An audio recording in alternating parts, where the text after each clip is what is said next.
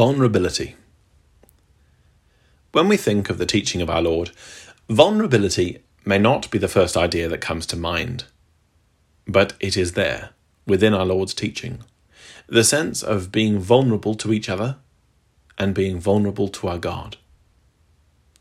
What do we mean by vulnerability? Well, it's the idea of being open and not hardened. It's the idea of being open to attack. The dictionary definition of the word is the quality of being exposed to the possibility of harm. Researchers in the field of psychology have identified that vulnerability is essential for all relationships. It is essential for a true connection with others. Being vulnerable allows intimacy, it allows a deeper connection than just acquaintance. And while modern researchers have discovered this, there is nothing new under the sun. In this article, we want to consider the importance of vulnerability in our relationship, firstly with our Father, and secondly with each other, as brothers and sisters in Christ.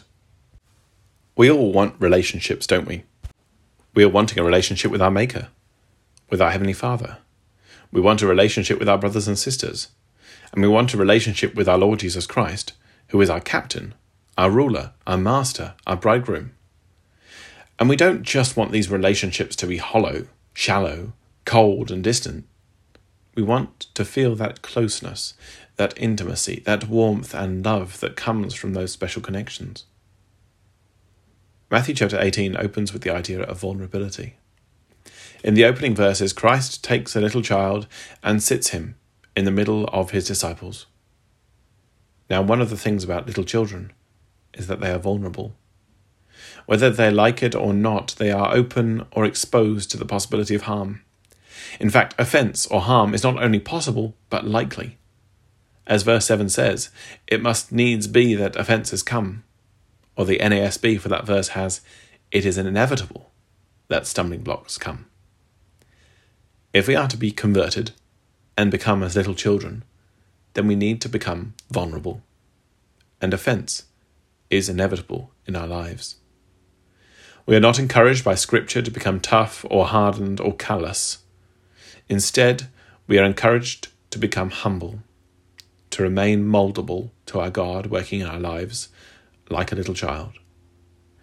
This vulnerability aspect is why, in Matthew 18, our Lord emphasizes the need to receive one such little child in Christ's name, as verse 5 says, and through verses 6 to 14, he warns against causing offense and highlights the need to ensure that none of these little ones becomes offended or lost. Verses 15 to 20 then deal with conflict, how to resolve conflict in the spirit of not offending a little one. If you like, verses 15 to 20 are the responsibility to avoid offending a little one who has trespassed. The reality is that we all offend each other. James 3 verse 2 says, for in many things we offend all. If any man offend not in word, the same is a perfect man, and able to bridle the whole body. If we are honest, brothers and sisters, we offend others just as often as we are offended ourselves. And this can be in the big things or the small, depending on the circumstance. It's one of the awful things about the human nature we bear, that we are extremely capable of hurting those around us. In this article, though, we want to focus on our response to being offended and our own vulnerability to offence. Because throughout the rest of Matthew 18, Christ's focus shifts from not offending to dealing with the responsibility of the offended. In particular, their forgiveness from their hearts to those who have offended them. What is our response when our brothers and sisters, our family, or our friends let us down? It's inevitable that they will because they have human nature as well. But how do we respond? Well, one way we could respond is by allowing ourselves to become hardened, which is the natural human response. If someone has hurt us, we want to avoid being vulnerable to them again. In extreme cases, we want to stop the relationship altogether, but in less extreme cases, we want to avoid being vulnerable to them. So we tend to close up a bit and withdraw from being in such a close relationship with them. We cut off our emotions because it is too painful to deal with them. It is too painful to open up to that person again, and we don't trust that we can because we might get hurt.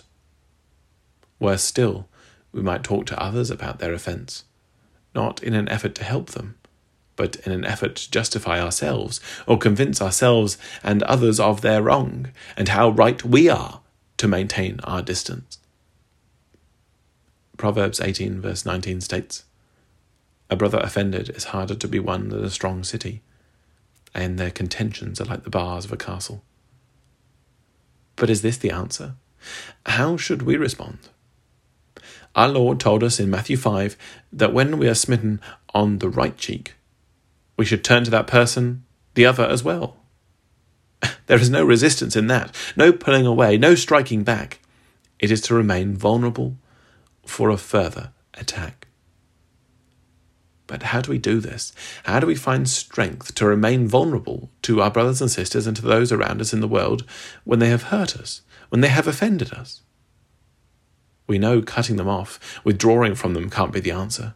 There is no love in that, there is no true forgiveness. And this brings us to the root of the issue, because it's about full forgiveness. It is full forgiveness from our heart in love that creates or maintains that vulnerability. They go hand in hand. Without forgiveness, there is no vulnerability. And without this willingness to be vulnerable, there is no forgiveness from the heart if you are anything like me, I think we sometimes tell ourselves we have forgiven our brothers and sisters when perhaps we haven't. Oh, yes, if someone asks us to our face whether we have forgiven them, we would say yes, and we may feel that in some sense we have. But we don't mix with them much anymore. We have a lot less to do with them, and we don't express our love to them anymore. We might smile and be pleasant and have a polite conversation with them. But we know the relationship is not as it was before. And we can use all sorts of justification for this. We can't trust that they won't do it again, perhaps. Or perhaps we put a label on their character and say they're just a X sort of brother or Y sort of sister. That's just them, perhaps. But this is not full forgiveness. Our Lord taught us to pray Forgive us our sins as we forgive those who sinned against us. In other words, how we would like God to forgive us should be the way in which we forgive others. So, what does this look like? When we are forgiven by God, are we happy for Him to hold us at a distance from then on? To no longer work in our lives, perhaps, or to be a little bit disinterested in our salvation from that point? If we are going to use the fact that we can't trust our brother or sister won't do it again as an excuse to withhold full forgiveness, then how much more could God use this as an excuse? He knows for certain we will keep offending him. We will keep sinning until that day that by his grace we are made immortal. No, we don't want him to keep us at a distance from that point on. We want the relationship to be as it was before we sinned, like as though the sin had never happened. As David says, we want him to restore us to the joy of his salvation. Is that how we forgive our brothers and sisters? Can we be that vulnerable? Think about the benefits of being vulnerable. When we are vulnerable, we encourage others to be vulnerable. We encourage a culture of vulnerability. What are the implications for ecclesial life? Several implications, though perhaps not a complete list, are 1. A culture of vulnerability goes hand in hand with a culture of humility. Where is pride and status in this type of culture? Where is keeping up appearances? You can't have this at the same time as having vulnerability. Number two, secondly, a culture of vulnerability encourages honesty and openness, with no deception. James 5, verse 16 tells us to confess our faults one to another and pray for one another. It is about bringing our faults to the surface so that we can assist each other.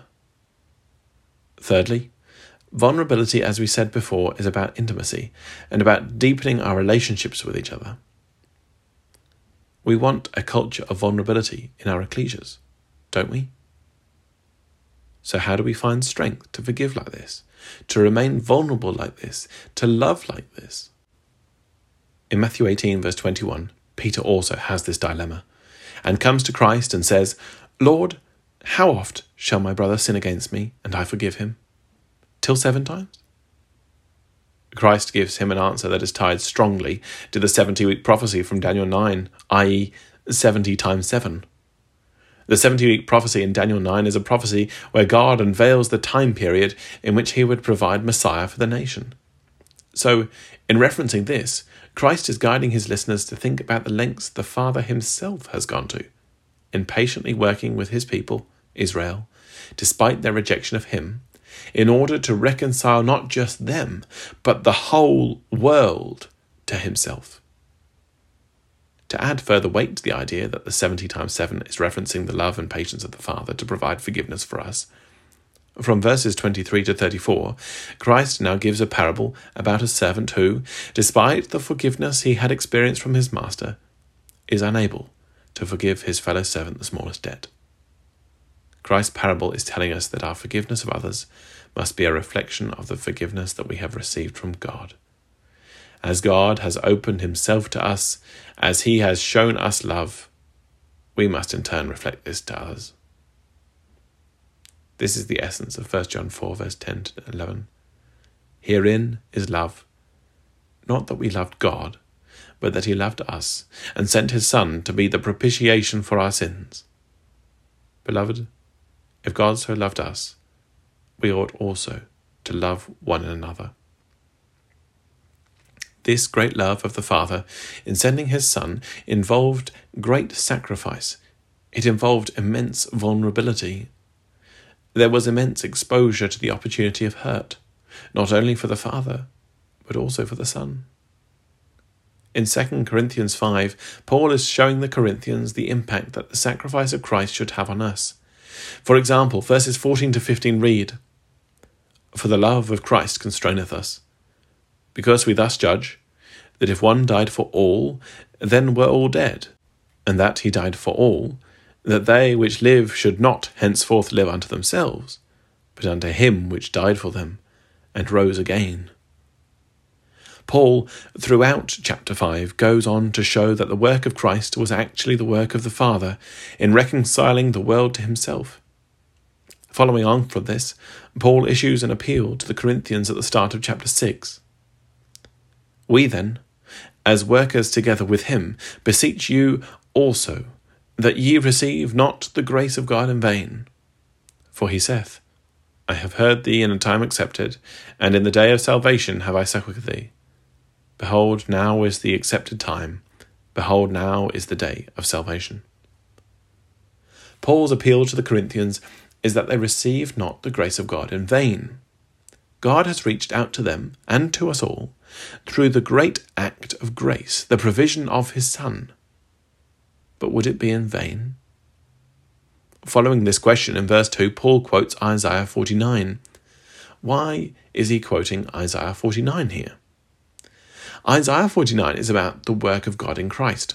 Verse 1 for context reads Listen, O isles, unto me, and hearken, ye people from far. The Lord hath called me from the womb, from the bowels of my mother hath he made mention of my name. So it was Yahweh's work. God called Christ from the womb for this ministry, the purpose of reconciling the world to himself. But it wasn't easy for Christ as the Messiah. Verse 4 reads, Then I said, I have laboured in vain, I have spent my strength for naught and in vain. This is what Paul is asking in 2 Corinthians 6. Would Messiah's work be in vain? Would it all be for nothing? Would Christ's life and work, his immense sacrifice on the cross, all be wasted? Would the love of the Father and the love of the Son be outpoured on this world in vain? This is vulnerability, isn't it?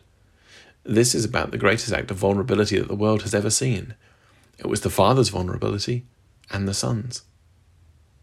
Isaiah 49 goes on to include in verse 8 the section that Paul was quoting from in 2 Corinthians 6, verse 2. Thus saith the Lord, In an acceptable time have I heard thee, and in a day of salvation have I helped thee and I will preserve thee, and give thee for a covenant of the people, to establish the earth, to cause to inherit the desolate heritages. This was the response of the Father to the Son, reassuring him that his work would not be in vain. Their work together would result in a covenant of the people that would establish the earth. And this is where Paul's mind was as he appealed to the Corinthians.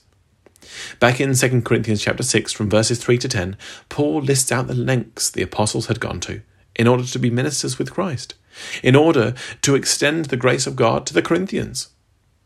And in verses 11 to 13, we read Paul's appeal. O ye Corinthians, our mouth is open unto you, our heart is enlarged. Ye are not straitened in us, but ye are straitened in your own bowels. Now for a recompense in the same, I speak as unto my children, be ye also enlarged. The apostles' hearts were enlarged, or made open, as the word means.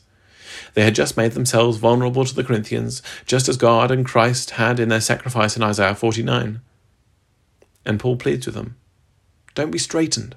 Don't be constricted or contained, as the word straitened means. In other words, don't shut off your heart from us, Corinthians. Allow yourself to be affected by our love. Allow yourselves to be vulnerable and feel the love of the Father in the Son which we are extending to you. Brothers and sisters, can we see the need for our own hearts to not be straitened, to not be restricted? We need to be vulnerable to receive God's mercy and then be willing to extend that to others. Finally, let's remember that our Lord wasn't hardened. He continued to pour out his life, despising the shame, the mockery, and the constant hurt of his very own people. He wept. He wept at the hardness of the Jews' hearts over Lazarus. He wept over Jerusalem in Luke chapter 19 but his trust was in the Father, who he knew would not let him down. And so he hid not his face from shame and spitting. He gave his back to the smiters, and his cheeks to those that plucked off the hair. How will we respond to this great act of vulnerability?